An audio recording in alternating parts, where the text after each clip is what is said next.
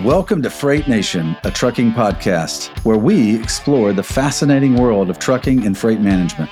We dive deep into the freight industry and uncover why the trucking industry is more crucial to our country now than ever before.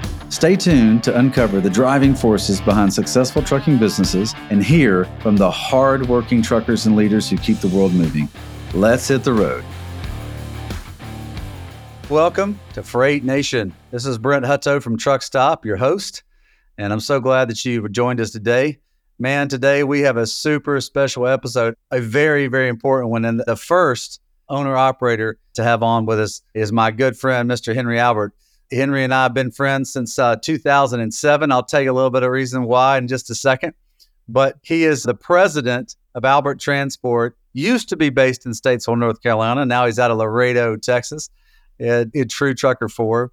But he's been in the industry more than 35 years. He's been running on his own for 25 and he'll tell you a little bit more about his story. I'd love to hear the story. But uh, it is an honor today for me to bring on my good friend, Mr. Henry Albert. So, Henry, thanks for being on the program today. Great to be here with you today, Brent. It's been a long time we've known each other now. It sure has. I always like to start off with the why, man. Like, what was the why? How did we get to know each other? And I remember that day in my backstory, I worked for Overdrive Magazine, and we always chose each year we were so honored to pick an owner operator of the year. And in 2007, my life changed when I got to meet the 2007 owner operator of the year for Overdrive, Mr. Henry Albert. I didn't know what I was going to get myself into when I got to meet this guy. I said, so I called him up. I said, look, I'm so excited about meeting you. Congratulations on winning. And first off, he was super humble. He's like, well, you know, there's a lot of great truck drivers out there. And I'm just glad that I got this award and was recognized for this, but there's a lot of great ones out there. And I said, Hey, I'm going to be at the Mid America Truck Show next month. We've invited you to come. Can you make it? He said, Absolutely. And we got to meet. And it was so funny. We got to meet on a rainy day, the horse barn next to the parking lot. but it was a great day because Henry was the guy who helped me really develop, first off, an extension of my dedication and appreciation for owner operators. He helped me understand what does it mean to be a professional in this industry? What does it mean to be focused on success and on profitability? And what does it mean to be focused on in being a good steward, a good representative of this industry? And so Henry shaped everything. And I measure so many owner operators against Henry Albert. And so to have him be my first active truck driver, active owner operator on here is, is a super honor for me because I don't just call him a, a guy I know, I call him one of my close, dear friends. And so, Henry, I remember that day and I remember you telling me about, you know, how you started your business and how you got into trucking. Give the listeners and the watchers here a little understanding on how you got in the industry and why you got in the industry and how you started.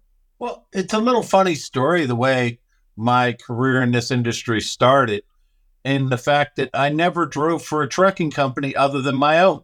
My career started out with private carriers, two of them to be exact. I really learned a lot of valuable lessons working for a private carrier. The first one was a food service business. And in fact, we had a really good salesman that had left, and our food service division of that business was really a standalone from the main company. And it was more keeping them in touch with their roots where they started from. Well, when that salesman left, our business changed and what products we had changed. And we didn't really have a salesman on the road. And with the person I worked with there, and I started taking samples along and I built my runs up. You know, it was almost like route sales. The one thing they really preached to us there was we were the most important salespeople they had because as drivers, we saw the customer more often than they did when I left there and moved to the Carolinas, because I used to race stock cars, that's a whole nother story in itself. But at the carrier that I, private carrier once again, and I worked there and I drove the trucks. I ended up being in charge of their three trucks that they ran. It was kind of a cool story because the one day I was up there in the office and I started hearing from the high up boss about all the dumb people that worked in the warehouse. There was other words used for it. And then I said to him, Well, this is funny. We were one of the lowest ranked branches in the country. And I said to him, Well, that's kind of funny. He says, What? I says, Because I don't see how we're ever going to succeed because we're all a bunch of idiots. He says, Why? I said, Because when I'm down in the warehouse, they tell me about all the idiots up in the office. I'm up here in the office, they tell me about the idiots in the warehouse. If I'm around outside sales, They tell me about the idiots in the warehouse and on inside sales.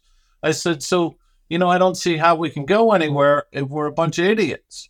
And we really worked on that where nobody had a job. When I say nobody had a job, outside sales had their job, inside sales had their job. But if our trucks weren't full, we called every customer along the route and seen if they needed anything to fill out the truck. We also started carrying samples along to help augment what outside sales did. When we were backed up and couldn't have the trucks preloaded for the next day, outside sales would come in and help us load the trucks. So everybody worked together, and it was a beautiful thing that we went from, I think, 38th branch in the country to second in one year.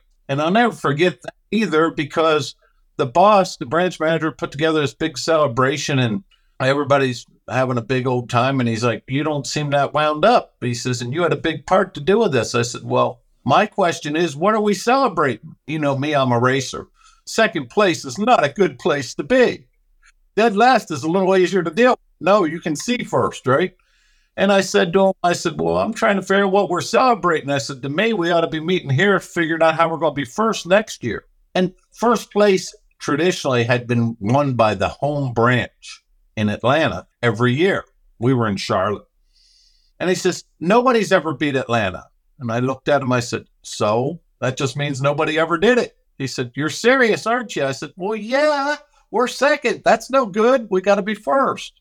Well, sure enough, celebration about being second. And we all put our heads together and started figuring out what we were going to do, come out of the gate the next year and head for first. Oddly, on that story, I got to uh, go to it Atlanta different times with my job there. And first quarter out of the year, we beat them. And they said, you know, people have beat us before for a quarter, but, you know, that's a quarter. Well, I wasn't crowing nothing. They were the one bringing it up to me. Well, they had control over us and they kept tying our arms behind our back, but we kept figuring ways around it. At the end of the year, we beat them all four quarters and we won the award fair. But a lot of that had to do with how I started my trucking company because I was wanting to get on my own and do my thing. And from that, I knew of a lot of freight that went into that location. And part of the deal was I also automated valves there. I had some projects that I was going to move back to Pennsylvania, actually. And some things were not finished up there. And the boss said about wanting me to stay and finish those projects for that year. And I said, All right, I'll stay. I'll get that done. I said, But here's the deal. I said, You know, if I do that, I'm wanting to start my own trucking business. I said, here a little bit with getting some of my first customers. And that's really how I got started on my own. The funny part about it was when I got my own authority, government held up my authority for about a month, about put me broke before I got started, which was not good. But it was right about this time of year. It was in September. And it was a cold, damp, rainy day for that time of year, 1996. And I was looking for a load to get to Philadelphia to pick up what was supposed to be my second load. And my second load was direct with the customer. And the day went on, the day went on, and freight was slow. And here I'm sitting with a brand new FLD 120 Freightliner, brand new Transcraft trailer that I sold everything I could to have enough down payment money and to get started. And then that getting held up a month and having a young child at home and everything else. I'm like, what have I done? But it got up and towards the day that it didn't look like I was going to have a load. And I said, all right, I'm leaving. I'm going to Philadelphia to pick up what was going to be my second load. 559 miles. I'll always remember it. And I remember that rainy night driving up there and a empty flatbed's terrible because every time I looked in the mirrors, I was reminded I had no load. I stopped at Hall River and used a Discover card, which I still have in my wallet to put my first fuel on because I'd used up all my extra money sitting there that first month. I did a lot of soul reflecting on this wasn't good, not a good way to start out, that I was behind now. And I got to Allied Tube and Conduit, Northeast Philadelphia, went to bed, and I got up in the morning and uh, went in to check in, and they said, Wow, you're here early. You must have got unloaded quick. I said, Well, that would be nice if I had got unloaded. I said, But you were supposed to be the second load on my trailer, but as it turns out, you have the honor of being the first. And I explained to them what happened. And they said, Well, you should have called us. We could have got somebody else to haul that load. I said, You know, that time will come. I can't be there, but I told you I was going to be here and I'm here. That move going up there empty and showing them that I was going to be where I said I was going to be ended up paying off a lot of dividends. It turned out to be a better start than I could have imagined, even though it didn't look good at the time.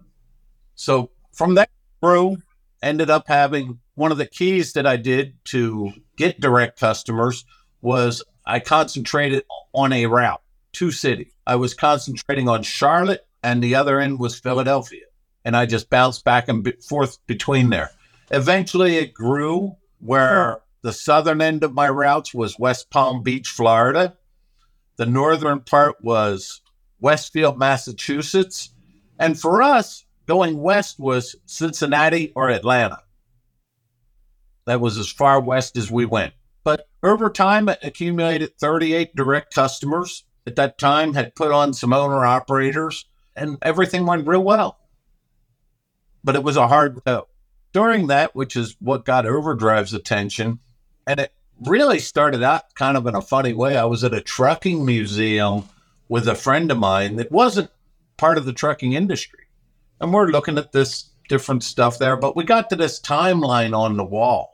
And it was somewhere in the late 40s, I want to say.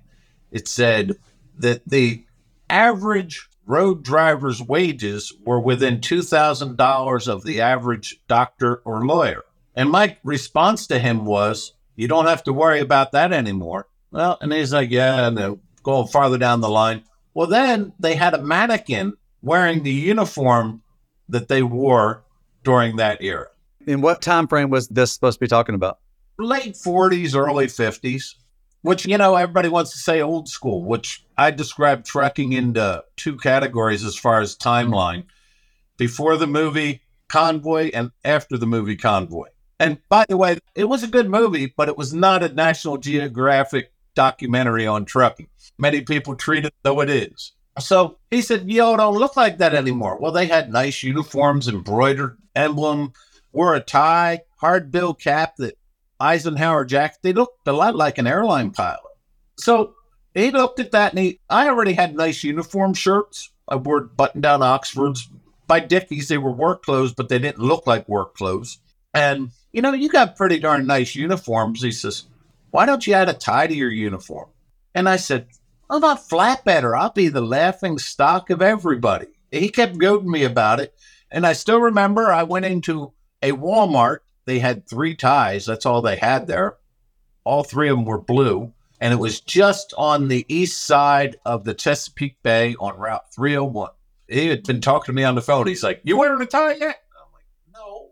Telling you. So I ended up doing it. And the first year I wore a tie, without driving any more miles than I had previously, I ended up making close to $30,000 more than I had the previous year.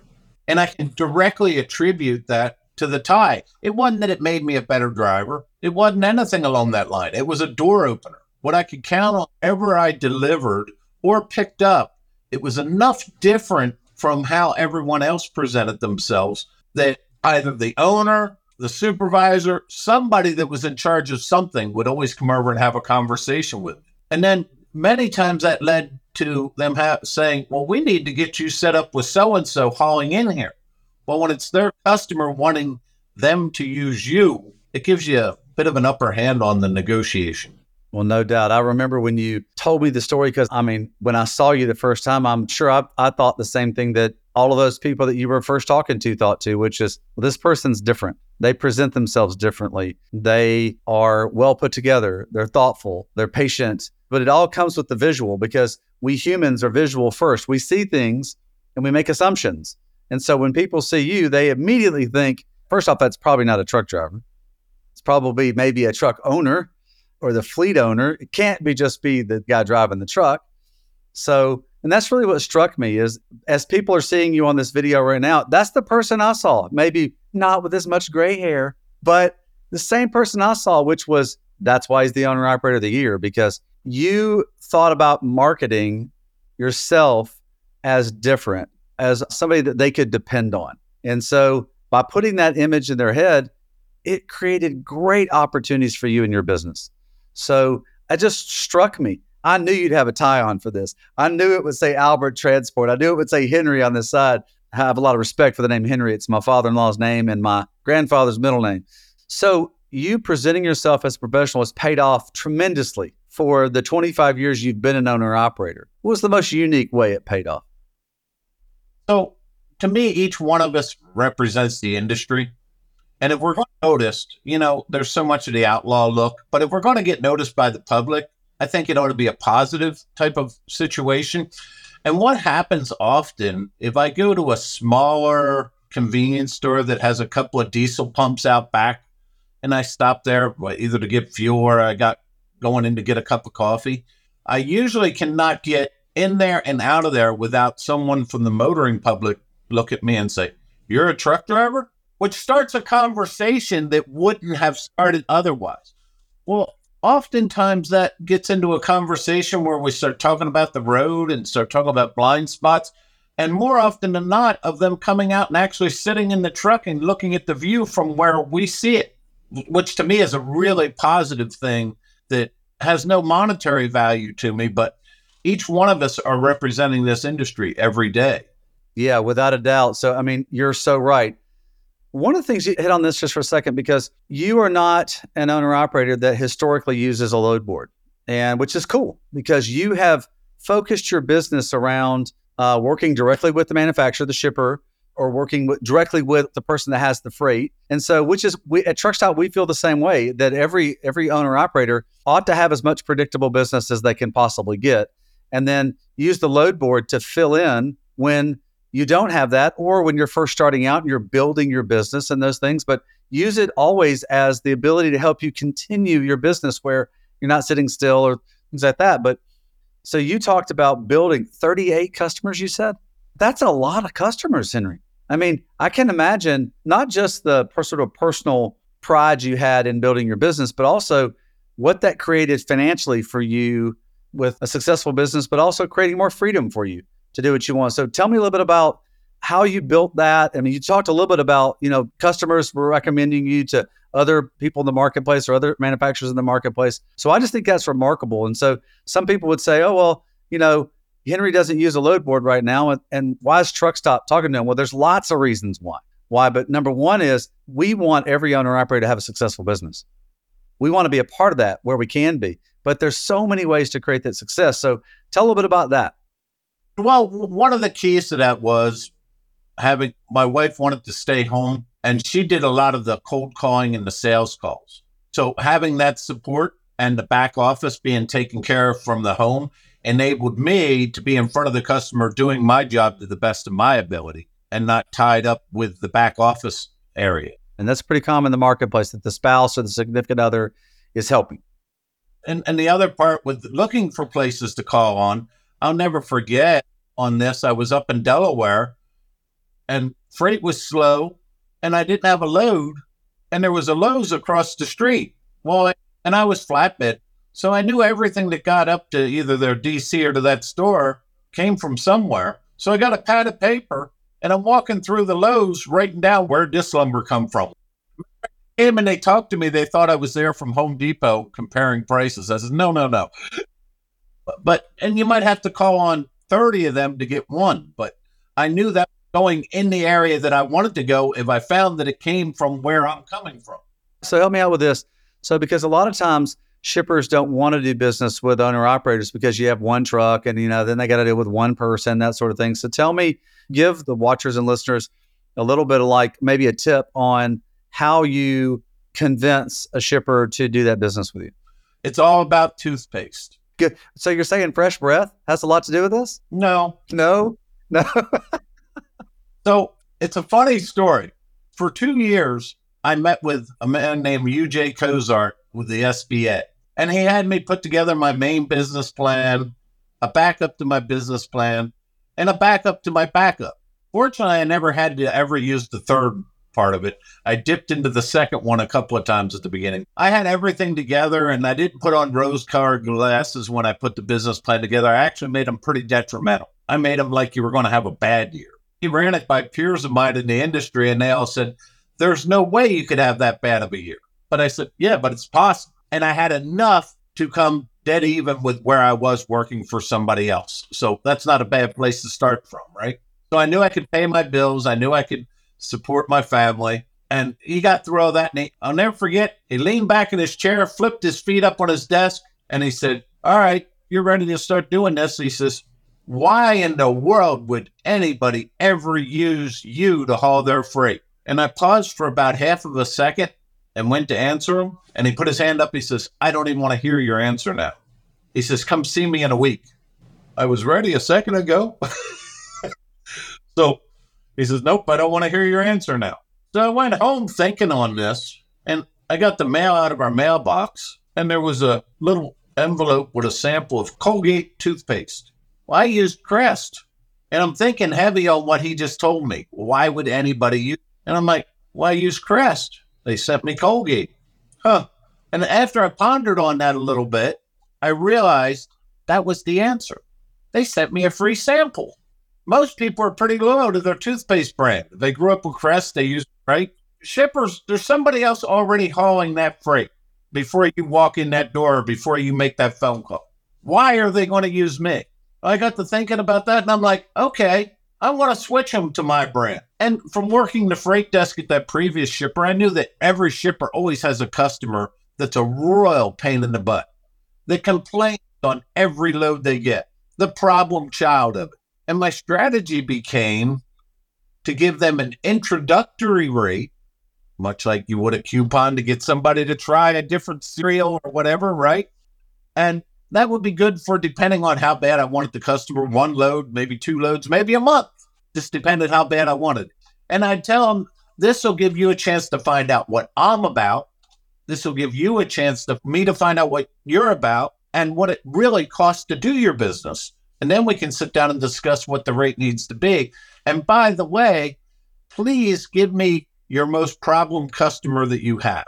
Give me the problem. And my typical strategy was to show up at that problem customer first thing in the morning, like they wanted me usually. And I'd come walking in with a box of Dunkin' Donuts if I was up north. If I was down south, I learned quickly they didn't like Dunkin' Donuts. They associated that with up north. So I'd bring them Krispy Kremes. And how can they be mad when some people are just mad to begin with?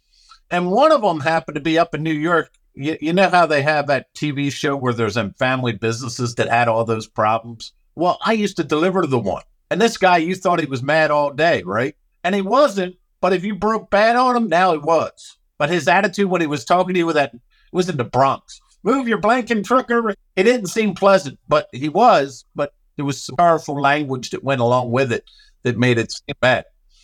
Never forget, I walked up to him and handed him a box of Dunkin' Donuts. He's looking at me like, but the key to that was he called back to that shipper and said, send Henry. He's all right. Usually he was calling complaining. So now when it came time and more other customers that I delivered for them actually were calling back, send Henry next time. Well, now when this trial time was up and it was time to sit down and discuss what the rate needed to be, I had quite a bit of an upper hand on that you've got great quality that they're looking for.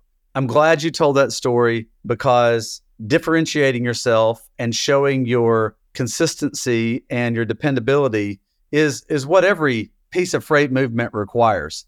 And so if you can show that very well, how do they not do business with you? So which has been a part of your story since the beginning. You've set yourself apart.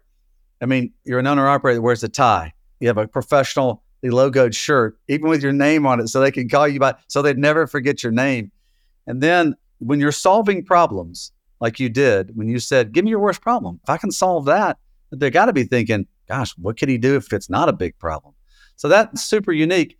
And so that helped you build your business over these 25 years to, to very unique things. And I've watched you in the since we've been friends. Let's see, that's 16 years. Is that right? We've been friends. I didn't have gray hair when I met you. Well, but I didn't have any hair then either. So it didn't matter. But for me, but you had some dark hair. But so the one of the other things that I remember you teaching me about what truck drivers really need to pay attention to one is differentiate yourself and solve customer problems. That's huge. One of the other great things about you is that you are a nut about efficiency. Like, I remember you telling me about how strategic you were about off ramps and on ramps And I'm like, off ramps and on ramps, Henry. I mean, what you went getting up to speed, you use the most fuel. And I go, oh, yeah, that makes a lot of sense. So let's talk a little bit about your just passion for efficiency, what it's done for you in your operation, and the advice that you would give other owner operators in the market about efficiency. And so jump in. I'm ready. Some Henry Albert wisdom on this. At the end of the day, when you're running a business, that's one of your, of course, you got to be quality, right? But the lower you can have your operating costs, the better you're going to be. I mean, that's just, and if the market gets tight, I can afford to haul some things at a lower rate if I need to.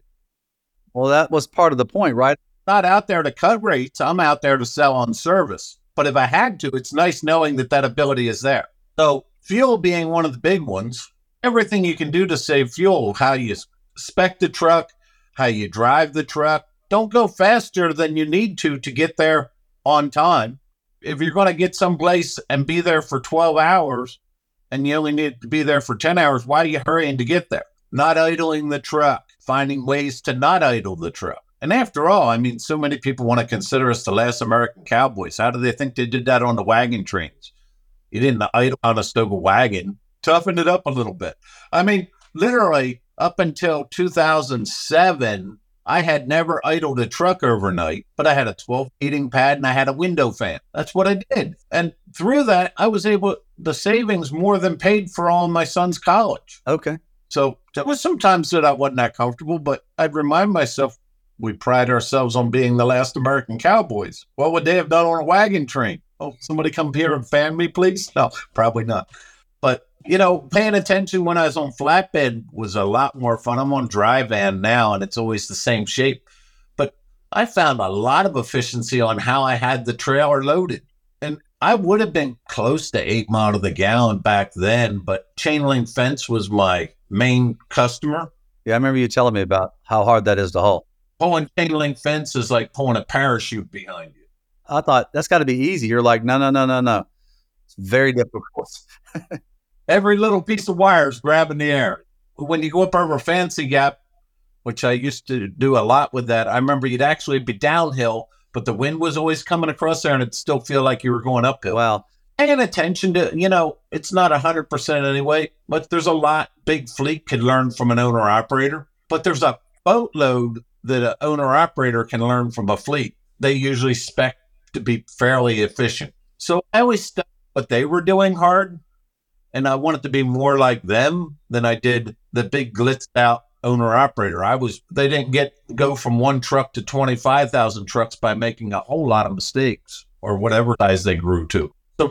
How they were specking things gave me a lot of ideas. The other thing when you were saying about wearing the tie and being known for efficiency, that same year that I met you, I met the vice president of marketing for Daimler Trucks North America which got me involved with a program they call Team Run Smart, where I run a truck not only representing Albert Transport, but the Freightliner and Detroit brand. And on my current truck, on that quest for efficiency, the lifetime average on mine now at 230,000 miles is 10.25 mile per gallon. And you just said the magic number that I wanted every owner operator listening to this podcast to hear, which is you're not just doing better than average, you are crushing average. You're averaging over 10 for 200,000 plus miles? 229,371 it was when I parked it. Some would say, Oh, Henry, you've got an advantage. You're working with Freightliner and all this stuff. Tell me how you answer that question. Yes, I do. Yeah, well, I realize it's an advantage, but these are your ideas. You're the one giving them the, hey, let's do this. Hey, let's do this. Let's cut this wind. Let's take that off. Let's put this in. So, talk a little bit about how you got to averaging 10 miles a gallon. It's really a combination between, and oh my gosh, you can imagine what fun I have if I get to talk to the engineers and we start going back and forth. I'm sure you drive them crazy. Well, sometimes they drive me crazy too. It's a two way street. when I first started out with them back in 2007, 2008, my goal was to get to a mile a pint. And that's sort of an interesting visual, isn't it? Think of every mile you drove a truck that you're setting a pint down. A mile a pint is eight mile to the gallon. And a little over a year into the program, and mind you, this is towards the beginning of emissions battle, and emissions pretty hard too. Through specking the tra- truck right, running the truck right. I got that one to eight. And each year it stepped up just a little bit more. You don't find it all one spot. I remember when I went out to Portland with a load and I met up with some of them that I knew out there and I said, Yeah, I moved my trailer license plate. They're like, You did what? I says, Yeah, I moved my trailer license plate. And they says, What do you think that's worth? I says, It's got to be worth at least $400 a year. And they're like, How are you figuring that? I says, Well, I just tried to estimate that if I held a license plate out the window all day, what kind of force that would put on my arm all day and tried to put that into sort of a fuel number. I says, I think it's at least 400. And he says, All right. He started looking at that and he, they didn't do no scientific test on it, but they did a little computational fluid dynamics on it. And it turned out at that time with fuel at 370 a gallon, it was worth between four and seven hundred dollars. That's a pretty good bonus. What's interesting on that now of having the license plate not below the tail lights, it's now an option on at least I know Great Dane, Utility, Wabash, and I think Hyundai. Pretty sure on that that it's an option to have it up there on the rear threshold now. The other was pulling a dry van. I had a light go out on the top, and you know you don't spend that much time looking at the top of your trailer. I was up there because the one light was out on the clearance lights on the back. You got 53 foot of nice, smooth roof going all the way down till you get right about this far from the end, and then there's a rain gutter. Well, when I was up, when I looked there, where the reefer trailers didn't have a rain gutter, the container trailers didn't have a rain gutter. I'm like, why do I have a rain gutter? Well, when I got home, I covered that up. How much difference did it make? I don't know. It doesn't even matter. It was just too easy. So, certain things you look at being directionally correct. Well, I think about, you know, like just recently how much fuel has, you know, went down, fortunately, but it's come back up more than a small amount. You know, the fuel surcharge index, I believe, has a watermark of about 6.5 miles to the gallon, where they say that's what it's based on, that sort of thing. I think it used to be 5.5, but it's about 6.5 now.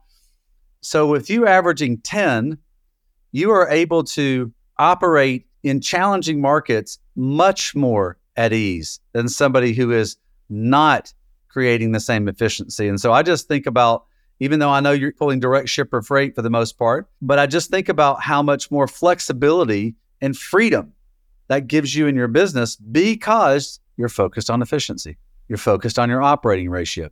You're focused on the things that make it more predictable for you to operate your truck. To me, fuel measures so many things. If you do better on fuel, usually your tires do better. Tires are pretty expensive last time I checked. Yeah. If you do better on fuel, your brakes last longer. If you do better on fuel, your maintenance costs in general tend to go down. In fact, Detroit's, and I'm sure with the other manufacturers, but that's what I'm most familiar with, they break down the oil change interval based upon what your fuel economy is. So if you're above seven, which to me, if you're not above seven today, there's something wrong. But if you're above seven, it's considered ultra efficient on highway. And on today's engines now, that calls for a 75,000 mile oil. That's a lot. So when you when you look at how it changed that way, it's incredible. That is incredible.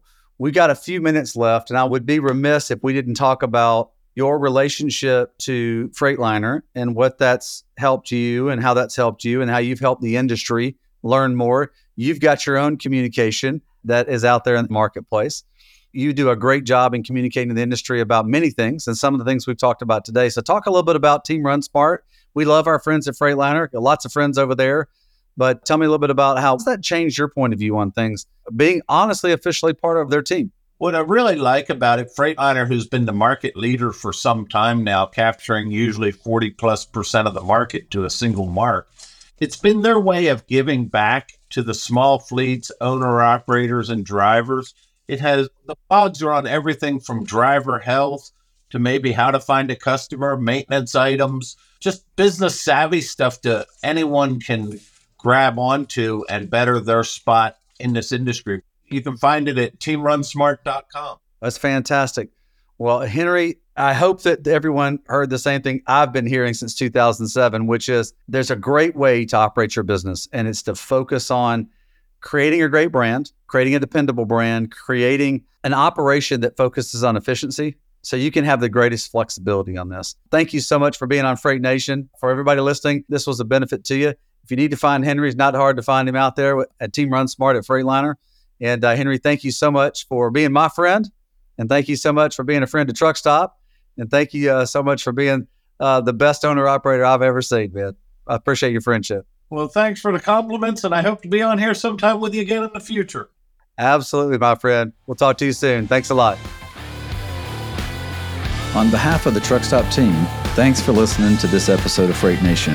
To find out more about the show, head to truckstop.com forward slash podcast. If you enjoyed this episode, make sure you hit subscribe so you don't miss any future episodes. Until then, keep on trucking and exploring the open roads with Freight Nation, a trucking podcast.